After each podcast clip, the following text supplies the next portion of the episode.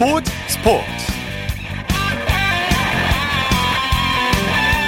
여러분 안녕하십니까 아나운서 이창진입니다 오늘 밤 손흥민 선수 경기 기다리시는 분들 많으시죠 잠시 후 10시부터 열리는 레스터 시티전에서 손흥민 선수 의미 있는 기록에 도전하게 되는데요. 손흥민 선수가 한 골을 넣으면 자신의 한 시즌 리그 최다골 기록 경신과 함께 차범근 전 감독이 갖고 있는 한국 선수의 유럽 한 시즌 최다골 기록을 경신하게 됩니다. 오늘 경기는 손흥민 선수뿐만 아니라 토트넘에게도 아주 중요한 경기인데요. 다음 시즌 챔피언스리그 진출권도 걸려 있고 리그 순위도 걸려 있기 때문입니다. 손흥민 선수의 경기 전망 잠시 후 축구 전문 기자와 자세히 살펴보겠습니다. 일요일 스포츠 스포츠 먼저 프로야구 소식으로 시작합니다. 스포티비 뉴스의 김태우 기자입니다. 안녕하세요. 네, 안녕하세요. 오늘 5월의 첫날이었는데 경기장 분위기 어땠나요? 날은 계속해서 좋아지고 있고요. 오늘도 전반적으로 날씨가 쾌청했습니다. 네. 육성 의원이 허용됨에 따라 야구장을 찾는 팬분들의 발걸음이 더 가벼워지고 있는데요. 오늘 잠실구장에 2만여 명의 팬들이 모이시는 등 휴일을 맞아 전국 5개 야구장이 북적였습니다. 네. 전체적으로 관중수가 오름세를 그리고 있다는 건 분명해 보이고요. 육성 의원 허용과 함께 경기장 분위기도 덩달아 뜨거워지고 있습니다. 네. 이제 좀 야구장 같습니다. 네, 바람이 좀 불긴 했지만 경기하기는 아주 좋았을 것 같아요. 네. 자, 삼성이 기아를 상대로 주말 3연전을 싹쓸이했네요. 네, 삼성의 경기 후반 뒷심이 무서웠던 광주 3연전이었습니다. 네. 오늘도 삼성이 9회 역전극을 펼치면서 6대 3으로 이기고 주말 3경기를 모두 다 쓸어 담았는데요. 지난 두 경기에서도 경기 중반까지 뒤지고 있다. 경기 막판에 상대 필승조를 두들겨 역전을 만들어냈었는데 오늘도 2대 3으로 뒤진 9회 타자들이 놀라운 집중력을 발휘하면서 넉 점을 뽑아내고 기아를 궁지에 몰아넣었습니다. 네. 기아 정상급 마무리 정해영 선수를 상대로 김동엽, 이재현 선수가 연속 안타로 기회를 만들더니 김지찬, 피렐라, 김태군 선수가 릴레이 적시타를 때려내면서 오늘도 마지막에 웃을 수 있었습니다. 네. 자, 기아 에이스 양현종 선수 잘 던지고 또 대기록도 달성했는데 팀이 져서 좀 아쉽게 됐어요.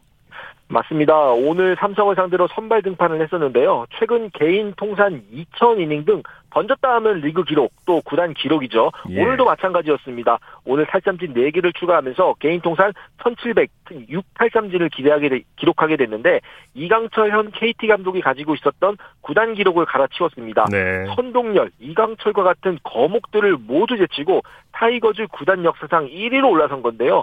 오늘 7이닝 동안 2실점으로 잘 맞고 승리 투수 요건은 챙겼지만 불펜 난조로 아쉽게 승리 투수가 되지는 못했습니다. 예. 자, 이 부진했던 삼성이 이렇게 달라진 이유가 뭐라고 보십니까? 역시 타자들의 집중력을 들 수 있겠습니다. 삼성 네. 타선이 주말 3연전 내내 타오르는 건 아니었는데요. 그런데 경기 막판 기아 필승조를 상대로 놀라운 응집력을 보여주면서 세 경기를 모두 잡았습니다. 시즌 초반 주축 타자들의 부상 및 부진으로 찬스 때 점수를 내지 못하고 무너지던 모습과는 완전히 달라졌는데요. 이런 역전승은 대개 더그아웃 분위기를 더 좋게 합니다. 네. 삼성의 다음 주 일정도 기대를 걸어볼 만하겠습니다. 그렇죠. 자, 두산은 선두 SSG를 상대로 완승을 거뒀네요. 인천에서는 이틀 연속 접전 끝에 패했던 두산이 리그 선두 SSG를 9대 0으로 완파하고 3연전 싹쓸이 패배 위협에서 벗어났습니다. 네. 리그를 대표하는 강속구 외, 외국인 투수죠. 두산 스탁과 SSG 폰트 선수의 맞대결로 관심을 모았는데요. 네. 두산이 1회부터 폰트 선수를 두들겨 석점을 뽑아 기선을 제압하더니 이후 차근차근 점수를 쌓아가며 결국 SSG의 100기를 받아냈습니다. 네. 두산은 3연패에서 탈출했습니다. 네. 타선에서는 어떤 선수가 활약했습니까?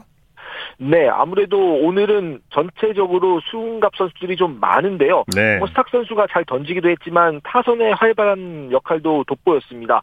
어제 병살타만 3개를 치면서 고개를 숙였던 페르난데스 선수가 3안타 2타점, 허경민 선수가 3타점, 그리고 제일교포 3세로 많은 관심을 모았던 안권수 선수가 무려 5출루 경기를 하면서 팀 타선을 이끌었습니다. 예.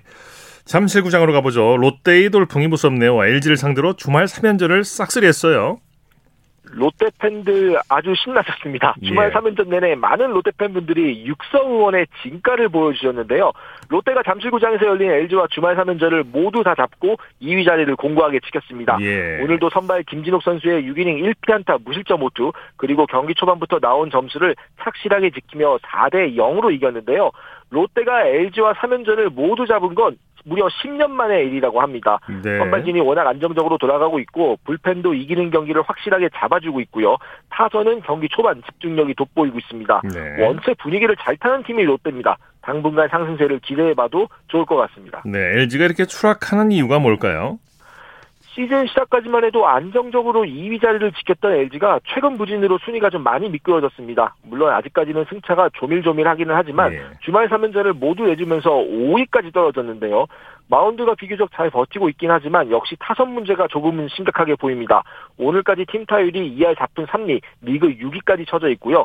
전체적인 타선 응징력도 살아나지 않고 있는데요. 여러 타순을 실험하며 애를 쓰고 있지만 아직은 최전의 연소력이 좀 나오지 않는 상태입니다. 네. 다음 주 일정에서 반등할 수 있을지 지켜봐야겠습니다. 예. 키움은 KT를 완파했네요.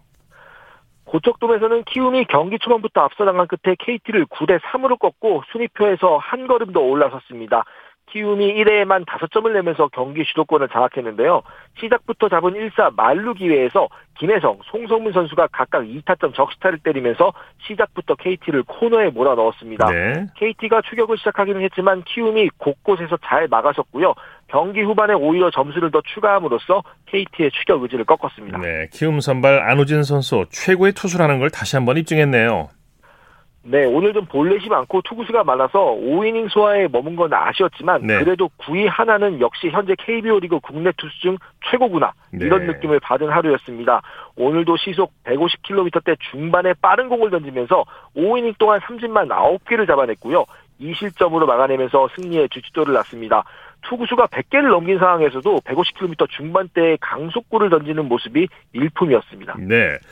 자, 한화는 NC에게 진땀승을 거뒀어요.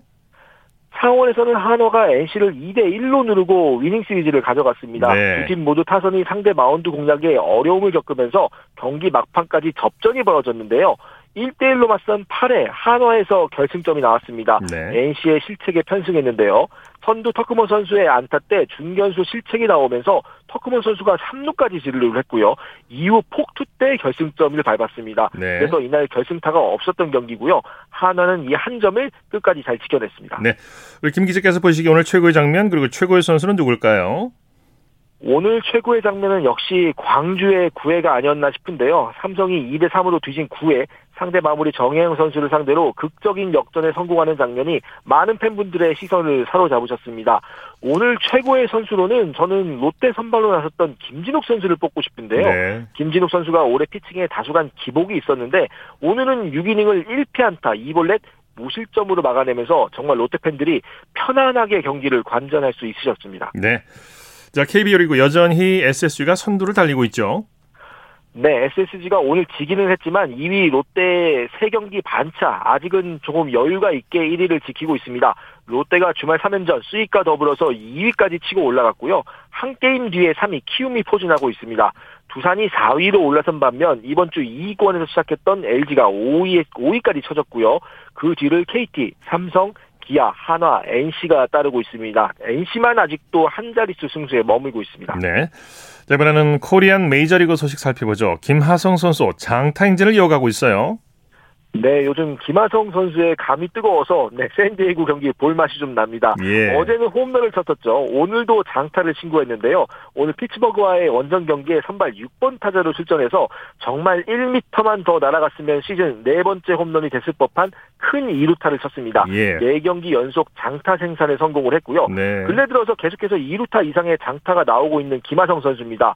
이미 수루, 수비와 주루는 검증이 됐죠. 네. 이런 타격감이라면 당분간 김하성 선수를 선수를 주전으로 쓰지 않을 이유가 하나도 없는 것 같습니다. 네, 또 하나의 장타가 나올 뻔했는데 상대 호수비에 막혔죠. 맞습니다. 김하성 선수의 타격감이 전체적으로 타구를 외야 멀리 멀리 보내고 있습니다. 네, 네. 자, 재활 중인 류현진 선수 건강 상태는 어떻습니까? 류현진 선수 빨리 돌아오기를 많은 분들이 기다리고 계신데요. 오늘 라이브 피칭을 소화했습니다. 그러니까 부상 이후에 처음으로 타자를 타석에 세워놓고 공을 던졌다 이렇게 보시면 될 것 같은데요. 네. 몸 상태가 좋았다는 소식이 있었습니다. 이제 마이너리그에서 재활 등판 한 차례를 치른 뒤에 곧바로 메이저리그에 올라오게 될 예정이라고 하거든요. 네. 근데 아무래도 재활 등판을 한 번만 할 예정이기 때문에 메이저리그 복귀전에서 갑자기 뭐 5이닝, 6이닝, 7이닝을 막 던질 수는 없습니다. 단계가 필요하거든요. 네. 그래서 현지 언론에서는 선발진에 임시 합류한 이후에 성과가 좋은 로스 스트리플링 선수와 더불어서 원 플러스 원으로 나서지 않을까 이렇게 예상을 하고 있습니다. 이렇게 된다면 그 몇 이닝 정도를 던진다는 얘기인가요? 구체적으로? 네, 일단 3이닝 정도를 소화할 가능성이 높습니다. 네. 유현진 선수가 오늘 라이브 피칭에서도 3이닝을 던졌고요. 마이너리그 재활 등판에서도 3이닝에서 4이닝 정도를 던질 예정이거든요. 네. 그러면 메이저리그 복귀전에서 일단 3이닝 정도를 던지면서 좀 몸 상태를 끌어올린 다음에 그 다음 경기부터 뭐 4이닝, 5이닝 뭐 이런 식으로 투구수와 투구 이닝을 끌어올릴 것으로 예상이 됩니다. 그렇군요. 소식 감사합니다. 네, 감사합니다. 프로야구 소식 스포티비 뉴스의 김태우 기자와 함께했습니다.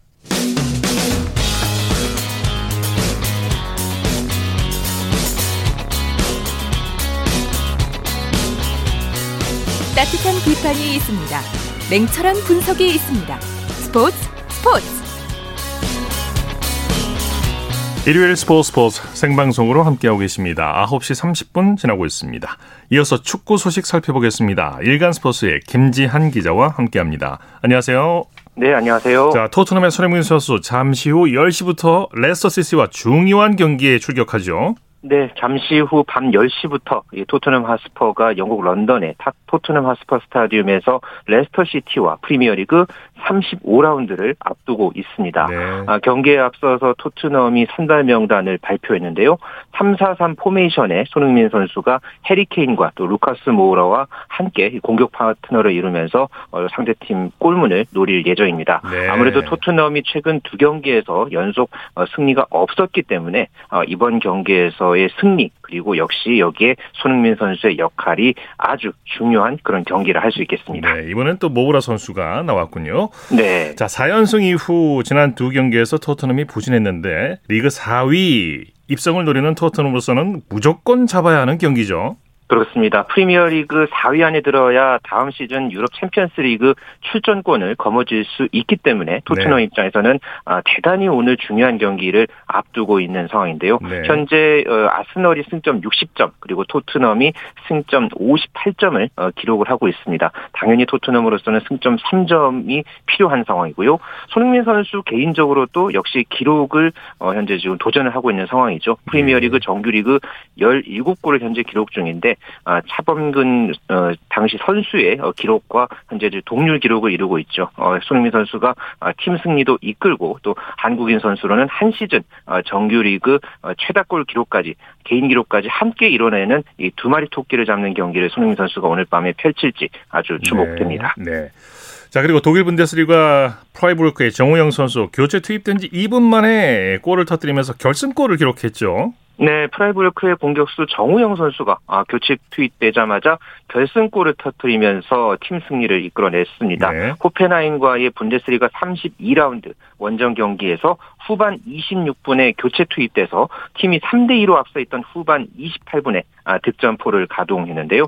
이 골 덕분에 프라이부르크가 후반 39분에 제바스티안 루디에게 실점하고도 호펜하임에게 4대 3으로 승리를 거뒀습니다. 예. 아, 올 시즌 정규리그에서만 공격 포인트를 올린 정우영 선수 이번 시즌 5골 2개 도움을 어, 기록하게 됐습니다. 네. 프라이부르크도 현재 유럽 챔피언스리그 본선 출전권을 놓고 도전 중이죠. 네, 정우영 선수 덕분에 이 프라이부르크가 최근 4경기 연속 무패를 달리면서 현재 분데스리가 4위로 올라선 그런 상황인데요. 현재 경쟁하고 있는 팀들이 아주 쟁쟁합니다. 레버쿠젠이 승점 55점, 그리고 프라이부르크도 역시 55점, 그리고 라이프치히가 54점으로 현재 3, 4, 5위에 랭크되어 있는데요.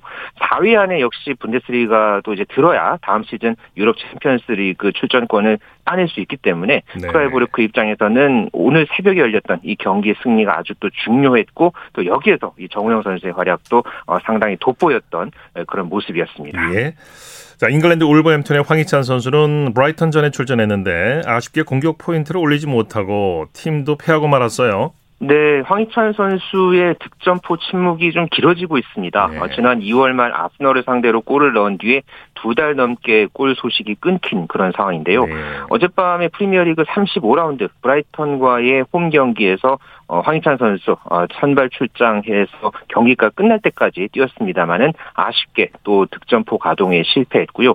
울버햄튼도 무기력한 경기 끝에 0대 3으로 브라이턴에게 졌습니다. 네. 올 시즌에 이 정규리그에서 어, 울버햄튼이 34경기를 치렀는데 현재 33골에 머물러 있는 이 빈곤한 득점력 어, 남은 4경기에서 조금 더 달라진 모습이 필요하고 여기에 황희찬 선수의 역할이 아주 중요해 보입니다. 어제 보니 이제 황희찬 선수는 움직임이 괜찮고 나름 역할도 잘하는 것 같은데 공이 황희찬 선수에게 잘 오질 않아요. 네, 그렇기도 했고 또 슈팅이 결국은 그러면서 어디 네. 경기에서 기록하지 못했죠. 그러다가 네. 또 황희찬 선수가 또 중간에 또 옐로우 카드를 받는 그렇죠. 네, 그런 좀 상황도 있었습니다. 전체적인 조직력의 문제가 아닐까 싶습니다. 네네. 자, 프리미어리그에서는 맨체스터 시티와 리버풀의 우승 경쟁이 이번 34라운드에서도 계속 이어지고 있네요. 네, 34라운드에서 리버풀과 맨체스터 시티가 나란히 승리를 거뒀는데요. 어, 리버풀이 뉴캐슬 유나이티드를 1대 0으로 어, 승리를 거두면서 선두로 뛰어올랐는데 바로 5시간 뒤에 맨체스터 시티가 리즈 유나이티드에게 4대 0으로 완승을 거두면서 맨시티가 승점 83점, 리버풀이 승점 82점으로 예. 다시 1위와 2위를 나눠 이제 차지하게 됐습니다. 참 치열합니다. 때에 따라서는 이게 또 지금 골득실 차로 또 우승과 준우승이 또 결정될 수 있기 때문에 맨시티가 오늘 새벽에 4골 차 대승을 거둔 것은 또 상당히 좀 의미가 있어 보였고요. 네. 남은 4경기 결과에 따라서 프리미어리그 우승팀의 향방이 결정될 전망입니다. 네. 자, 스페인 프리메라 리가에서는 레알 마드리드가 통산 35번째 리그 우승을 확정 지었지요. 네, 오늘 새벽에 스페인 프리메라 리가 34라운드 경기에서 레알 마드리드가 에스파뇰에게 4대 0으로 어, 완승을 거뒀는데요. 이렇게 되면서 승점 81점을 기록한 레알 마드리드 2위 세비야와의 승점 차를 17점까지 벌리면서 남은 4경기 결과와 관계없이 리그 우승을 확정 지었습니다. 예. 지난 2019-2020 시즌 이후에 두 시즌 만에 어, 프리메라리가 정상을 밟았고요. 통산 35번째 리그 우승이었습니다. 네. 레알 마드리드 카를로 안첼로티 감독 유럽 축구에서 새 역사를 썼어요. 네, 사상 최초로 유럽 5대 리그에서 모두 우승한 지도자가 됐는데요. 지난 2003-2004 시즌에 AC 밀란을 이끌고서 이탈리아 세리에A 정상에 올랐고요. 이어서 잉글랜드 프리미어리그 첼시 그리고 프랑스 리그앙의 파리 생제르맹 그리고 독일 분데스리가의 바이에른 바이에른 뮌헨에 이어서 레알 마드리드까지 어, 유럽 5대 리그 우승을 모두 경험한 첫 번째 지도자로 기록됐습니다. 네. 자, 유럽 축구의 슈퍼 에이전트로 꼽히는 미노 라이올라가 세상을 떠났는데 쉰다섯 살이라고 하는데 네. 유럽 축구계가 충격에 빠졌죠? 네, 엘링 홀란, 또 질라탄 이브라히모비치, 또 폴 포그바 이런 세계적인 선수들을 관리하는 에이전트였던 이 라이올라가 어, 지병으로 어, 세상을 떠난 사실이 어, 밝혀졌는데요. 네. 원래 이게 또 이탈리아 매체에서 이틀 전에 예, 사망 소식이 보도가 됐다가 당시에는 이 사망설을 부인한 바 있었습니다. 어, 그러나 소셜 미디어를 통해서 라이올라의 가족 측이 어, 사망 소식에 커다란 슬픔을 느낀다라고 밝혔고요. 여기에 대해서 또 이제 관련 선수들과 구단들도 함께 추모하는 그런 어떤 분위기가 있었습니다. 네. 자, 아시아 챔피언스 리그로 가보죠. 대구 FC가 폭우 속에서 싱가포르 라이언 시티와의 경기에서 승리를 거두고 16강에 진출했어요. 네, 경기 도중에 이 폭우로 이 중단이 됐던 변수도 있었는데요. 그런 예. 가운데서 대구 FC가 김도훈 감독이 이끄는 싱가포르의 라이언 시티에게 역전승을 거두면서 조 1위로 16강을 진출했습니다. 네. 2대 1로 승리를 거두면서 어, 현재 그 우라와 레즈와 같은 승점을 기록했습니다만은 맞대결 전적에서 1승 1무로 대구가 앞서면서 조 1위로 16강 진출을 확정 지었고요. 지난해에 이어서 2년 연속으로 아시아 챔피언스리그 조별리그를 어, 대구가 통과해냈습니다. 네, 소식 감사합니다. 네, 감사합니다. 축구 소식 일간 스포츠의 김지한 기자와 살펴봤고요. 이어서 한 주간 이슈가 됐던 스포츠계 소식을 집중 분석해보는 최동호의 스포츠 칼럼 시간입니다. 자, 2020 도쿄올림픽 이후 한국 여자 배구가 세대 교체 과제에 직면했는데요. 예, 스포츠 평론가 최동호 씨와 함께 이 문제를 집중적으로 살펴보겠습니다. 안녕하십니까? 예, 안녕하세요. 안녕하세요. 배구협회가 그제 대표팀 명단을 여자 대표팀 명단을 발표했는데 어, 여자 배구 대표팀이 확 젊어졌어요. 세대 교체가 된 거죠? 예, 그렇습니다. 어, 6월에 이 발리볼 네이션스 리그가 열리거든요. 네. 근데 이 대회에 이제 참가할 여자 배구 대표팀 명단이 발표가 됐는데 어, 지난해 이 도쿄올림픽 대표팀하고 비교해 보면 전혀 다른 팀이 됐죠. 네. 어, 우선 이 감독부터 바뀌었고요. 이 전임 라바니니 감독 밑에서 코치를 맡았던 아, 스에자르 곤잘레스 감독이 새롭게 팀을 맡았고요. 네. 이 도쿄올림픽 멤버 12명 중에 4명만이 남았고 나머지 선수들은 전부 다 새 얼굴입니다. 네. 어, 김연경, 양효진, 김수지 이 세 선수 이 근 10년 동안 여자 배구 대표팀을 지켰던 베테랑 선수들이죠. 어, 대표팀에서 전부 다 물러나면서 세대 교체가 이루어졌는데 예. 어, 대표팀 대표팀의 이제 평균 연령이 29살에서 24살로 젊어졌습니다. 네. 이 큰 변화의 계기는 역시 김연경 선수의 대표팀 은퇴가 아닐까 싶은데 지난 예. 10여 년간 김연경 선수가 대표팀을 이끌었는데 이 김연경 선수의 공백을 메우는 게 급선무겠죠.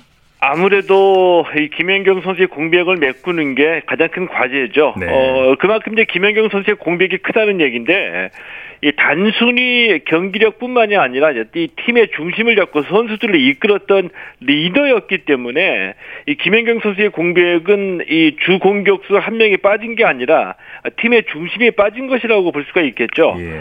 어, 근데 이 김연경 선수의 대표팀 은퇴는 어차피 좀 이 겪어야 될 일이었었고요. 그렇죠. 예, 이 김연경 선수의 역할을 이제는 이 고참인 김희진, 박정아 선수가 맡아줘야 되거든요. 네, 네. 어, 때문에 이 김연경 선수가 빠지게 되면서 이 경기 스타일에서는 이 김연경이라는 이 스타 플레이어에 의존하는 대표팀이 아니라 어, 조직력으로 승부를 거는 팀으로 좀 변신을 해야 된다 그런 과제를 어, 갖고 있죠. 반드시 그래야겠죠. 예. 이 대표팀에 새롭게 합류한 선수들에게 자연스럽게 눈길이 모아지는데요. V리그에서 가능성을 보여줬던 선수 들이 많이 선발이 됐죠. 어, 예, 그렇습니다. 이 가장 주목받는 선수들은 역시 센터라인이거든요. 네. 이다현, 이주아, 정호영, 최정민 선수이고요. 네 명 모두 다 20대 초반의 선수들인데, 자 이들이 이 센터라인에서 미들 블로커 역할을 해줘야지 이 좌우 측면의 윙 스파이커에 집중됐던 공격 부담을 덜 수가 있게 되는 네. 거고요. 이렇게 돼야지 대표팀의 조직력이 또 살아날 수 있는 겁니다. 네, 네. 어, 이 레프트에 박정아, 박혜민, 이선우, 강소휘 선수 일곱 명이 이번에 선발이 됐는데 이 라이트에는 김희진 선수 한 명밖에 없거든요. 네. 자, 그런데 이 멀티 포지션, 그러니까 멀티 플레이가 가능한 선수들이 많이 있기 때문에 라이트 같은 경우에는 이 교대로 출전이 가능할 것 같습니다. 네 네. 세자르 감독이 대표팀을 맡았지만 지난 3년 동안 이제 코치를 역임했기 때문에 이 감독으로서의 시행착오는 비교적 작다고 봐야겠죠. 어, 예, 그게 이제 가장 강점이라고 볼 수가 있겠죠. 네. 이 세자르 감독이 지난 3년 동안 어, 대표팀에서 코치를 역임했기 때문에 자, 우리 선수들에 대한 파악은 이미 끝났다라고 볼 수가 있겠고요. 어, 이 세자르 감독이 김연경 선수와도 이 자연스럽게 통화를 하면서 이 대표팀 운영에 대한 조언을 어, 묻고 있다라고 하거든요. 어, 이 다만 이 라바니니 감독 밑에서 코치를 했지만 이 라바니니와 세자르 감독의 성향이 똑같을 수는 없다고 보는데 네네. 어, 앞으로는 이, 이 훈련 방식이나 경기 스타일이 이- 이제 차이가 날 수밖에 없다라고 보겠고요. 네. 변화는 물론 있겠지만 이 한국 여자 배구를 잘 알고 있다는 점에서는 큰 무리는 없다고 이제 판단을 합니다. 네. 어, 6월에 열리는 발리볼 네이션스 리그에서 여자 배구 대표팀이 데뷔전을 치르게 되는데 발리볼 네이션스 리그 성적이 중요해졌다면서요. 어, 예, 그렇습니다. 6월에 열리는 이 발리볼 네이션스 리그에 16개 나라가 참가하거든요. 네. 어, 이 세자르 곤잘레스 감독이 이끄는 여자 배구 대표팀의 데뷔 무대다라고 이제 볼 수가 있겠고요.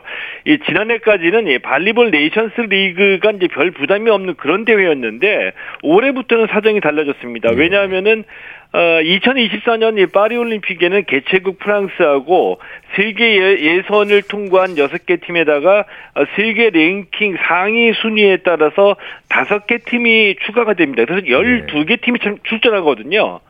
어, 때문에 이제 세계 랭킹 12위 안에 들어야지 올림픽 출전이 가능하다는 전제가 성립이 되는데 네. 현재 우리 대표팀 세계 랭킹 14위입니다. 어, 이 Volleyball Nations League에 세계 랭킹 포인트가 주어지기 때문에 이 Volleyball Nations League에서 최대한 예. 세계 랭킹을 끌어올려야지 올림픽 출전이 가능하다는 얘기죠. 이게 포인트가 있, 군요 예. 이 세자르 감독이 조직력을 강조했는데요. 멀티 포지션을 소화할 수 있는 선수들이 많다는 게 한국의 강점이다. 이렇게 강조했다면서요. 예, 그렇습니다. 이 세자르 감독이 말은 못해도 어, 이 김연경, 뭐 양효진, 김수지 선수가 빠지면서 속으로 좀 고민이 많을 거라고 보거든요. 예. 자, 그래서 기자회견 때 이 김연경을 대체할 만한 선수가 없기 때문에 이 조직력에 승부를 걸겠다 이렇게 얘기했습니다. 네. 근데 이건 어쩔 수 없는 선택이라고 봐야, 봐야지 되겠죠.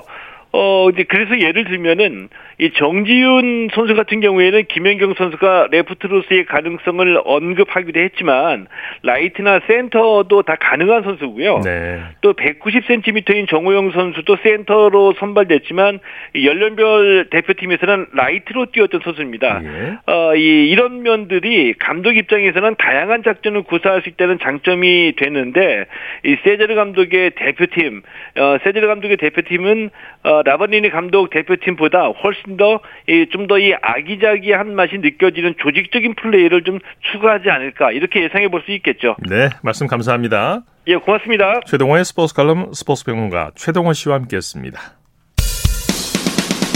쳤다 하면 홈런이고 슛 골이고 각본 없는 한편의 드라마 그것이 바로 그것이 바로 손에 잡힌 우승 트로피 목에 걸린 그 배달 너와 내가 하나 되는 그것이 바로 그것이 바로 그것이 바로 꿈꾸던 스포츠 꿈꾸던 스포츠 꿈꾸던 스포츠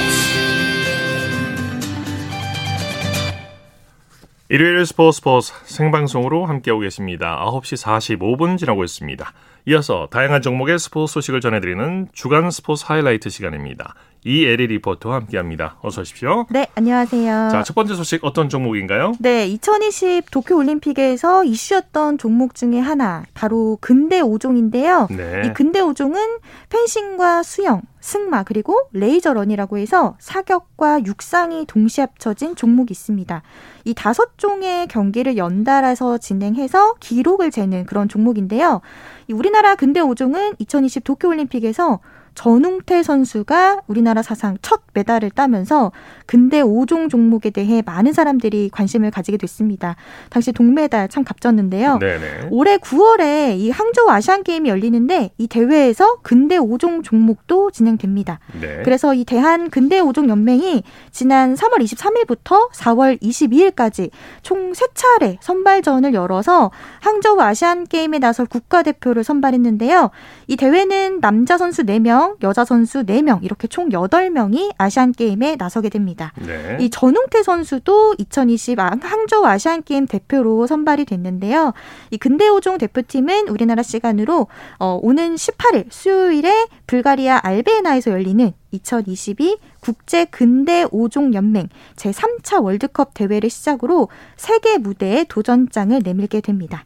이 전웅태 선수의, 선수의 아시안 게임 각오를 지난달 25일 월요일 KBS 9시 뉴스로 들어보시죠. 근대 우종을 널리 알리겠다는 꿈을 이룬 도쿄 올림픽을 다시 떠올려도 여전히 벅찬 느낌으로 다가옵니다.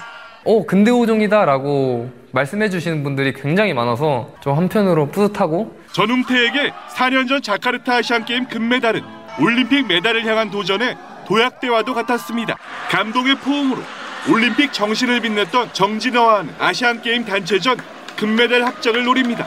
단체에서도 금메달 따면은 기쁨이 4배가 되지 않을까요? 그때는 둘이서 포옹이었다면 이번 아시안게임에서 금메달 따면은 넷이서 포옹을 하고 싶고 한국 근대우종 사상 최초의 아시안게임 2회 연속 금메달과 단체전까지 2관왕에 오르는 게 목표입니다. 전웅태가 가는 길은 한국 근대우종의 새 역사가 되고 있습니다. 네. 이번에는 쇼트트랙 이야기 준비하셨다고요? 네, 2022 베이징 동계올림픽에서 쇼트트랙 남자 대표팀 선수 중 노장의 나이로 도전을 했던 곽윤기 선수가 대표팀 은퇴를 미뤘습니다. 네. 곽윤기 선수 다시 한번 올림픽 금메달 도전 선언했고요. 오는 4일 수요일부터 시작되는 2022-2023 시즌 이 쇼트트랙 국가대표 선발전을 앞두고 요즘 체력을 끌어올리기 이런 훈련에 또 들어갔습니다. 네네. 지난 4월 26일 화요일 KBS 9시 뉴스입니다. 곽윤기는 쉴 틈이 없습니다. 곽윤기에겐 최근 꽈당윤기라는 새로운 별명도 생겼습니다. 세계선수권에서 스케이트 날이 얼음에 박혀 넘어졌는데 산전수전 다 겪은 곽윤기에게도 생소한 경험이었습니다. 바뀐 상황에 너무 웃긴 거예요. 눈이 마주쳤는데 아 재밌었는데 뭔가 재밌는 거 끝까지 다 못 본 그 아쉬운 표정 있잖아요. 33살 노장 곽윤기에게 베이징 올림픽은 평생 잊을 수 없는 추억이었습니다. 5천만 국민과 함께 뛴다는 마음으로 뛰겠다 이렇게 말씀드린 게 가장 기억 남는 것 같아요. 곽윤기는 올림픽 후 대표팀 은퇴도 고려했지만 스케이트화를 벗지 않기로 결심했습니다. 올림픽 금메달 가지지 못한 그 갈증 때문에 너무 조심스러운 얘기지만 그래도 할 수 있는 데까지는 계속 도전을 하지 않을까. 곽윤기는 선수와 유튜버 생활을 병행할 계획이라며 쇼트트랙 세계 올스타전을 유치해보고 싶다는 포부도 밝혔습니다. 네, 동계 청소년 올림픽이 오는 2024년에 강원도에서 열린다고 하죠? 네. 그래서 이 IOC 위원이 경기가 열리는 강원도로 현장 점검에 나섰습니다. 네. 2024 강원 동계 청소년 올림픽은요. 2024년 1월 19일 금요일부터 2월 1일 목요일까지 강원도 일원에서 열리고요. 이 대회는 청소년을 위한 올림픽 무대라고 생각하면 됩니다. 네. 특히 이 대회에서 그 피겨의 김연아 선수가 홍보대사로 활약하고 있는데요. 2024 강원 동계 청소년 올림픽 개막이 이제 2년도 채 남지 않았습니다. 네. 지난 월요일부터 국제올림픽위원회 IOC 관계자들이 강원도를 찾아와서 경기장 시설 등을 살펴봤는데요. 지난 4월 28일 목요일 KBS 9시 뉴스입니다. 2018년 동계올림픽에서 은메달을 딴 팀킴이 9호 영미를 외친 강릉 컬링센터 올림픽 이후 4년 만에 IOC 위원들이 다시 경기장을 찾았습니다. 2024년 1월 개막하는 강원 동계 청소년 올림픽 준비 상황을 점검하기 위해서입니다. IOC 위원들은 2018년 동계올림픽 정신을 계승해 줄 것을 우선 주문했습니다. 경기장과 선수촌 간 이동 여건 등도 주요 관심사였습니다. 개폐식과 시상식이 열리는 메달 플라자는 아직 장소가 확정되지 않아 후보지를 둘러보는 데 그쳤습니다. 조직위는 IOC 요구 사항 등을 검토해 순차대로 대회를 준비한다는 방침입니다. 2018 평창 동계올림픽의 어떤 하나의 경험, 큰 경험을 있었기 때문에 그걸 토대로 어, legacy와 병행해서 어, 순조롭게 진행되고 있다고 말씀드릴 수 있습니다. 조직위는 국내외 대회 홍보를 더욱 강화할 계획입니다. 네. 베이징 동계올림픽에서 쇼트트랙 편파 판정에 항의했던 최영구 국제심판이 자격이 박탈됐다고요? 네, 이 대한 빙상경기 연맹 관계자에 따르면요, ISU 국제 빙상경기 연맹이 지난달 8일 금요일에 최용구 국제심판의 자격을 취소했습니다. 예. 이 최용구 심판은 2022 베이징 동계올림픽 쇼트트랙 대표팀 지원 단장이기도 했는데요.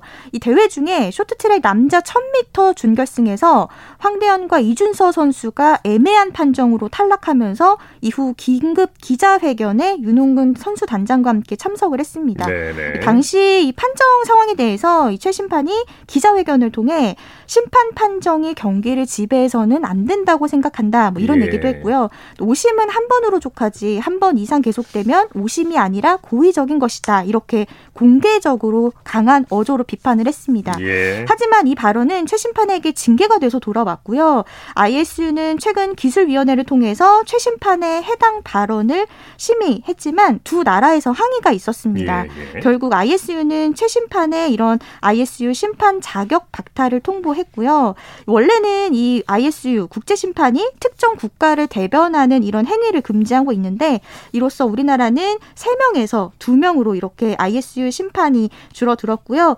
최용구 심판은 한 인터뷰에서 선수들이 더 이상 불이익을 당하지 않기 위해 이 같은 행동을 했다고 말했습니다. 네. 주간 스포츠 하이라이트 이혜리 리포터와 함께했습니다. 수고했습니다. 네, 고맙습니다.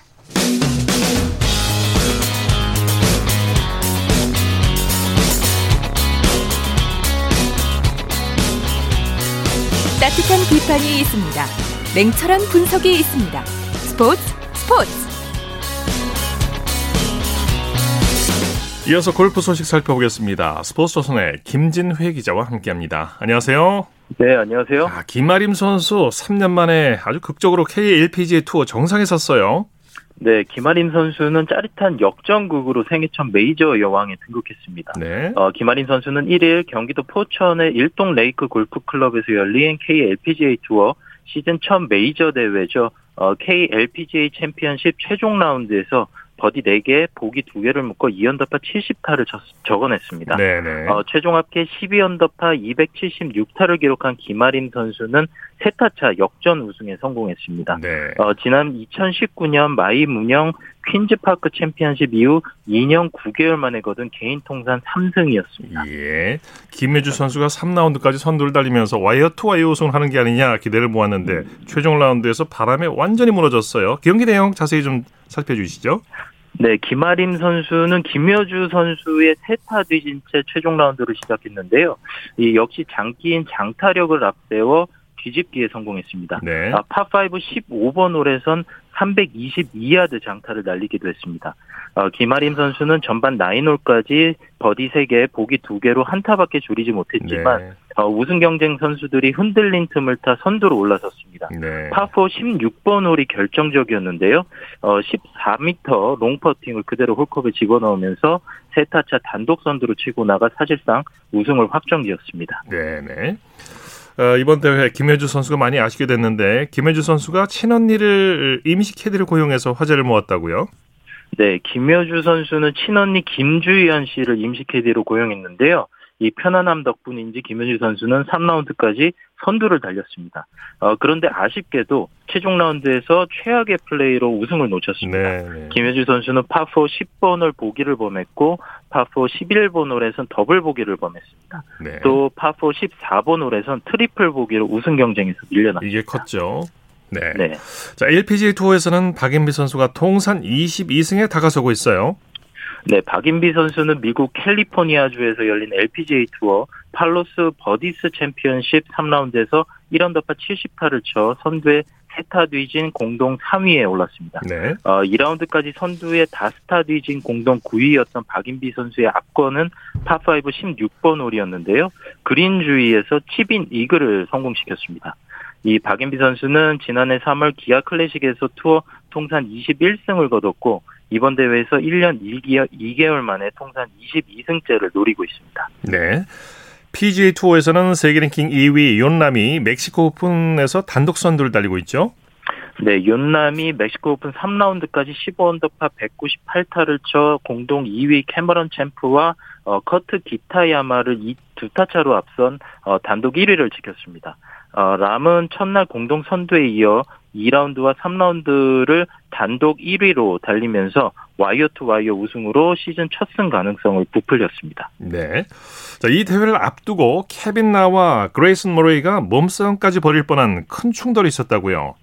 네, SNS의 다툼이 몸싸움까지 이어질 뻔했는데요. 네. 이 도발은 머레이가 했습니다. 머레이는 지난 1월 케빈 나의 슬로우 플레이를 비난했는데요. 이 케빈 나도 머레이의 컷 탈락하는 모습에 질려가고 있다고 맞받아쳤습니다. 예. 이후 두 선수는 3개월 만에 멕시코 오픈에서 만났는데 음. 이 케빈 나가 연습 중에 머레이에게 소리를 지르며 욕하면서 다가갔다고 합니다. 아. 어, 케빈 나는 징계만 아니라면 너를 바로 고꾸라뜨렸을 것이라며 주변 선수들과 캐디들까지 들을 수 있었을 만큼 큰 소리를 쳤다고 합니다. 네. 신경전이 대단했군요.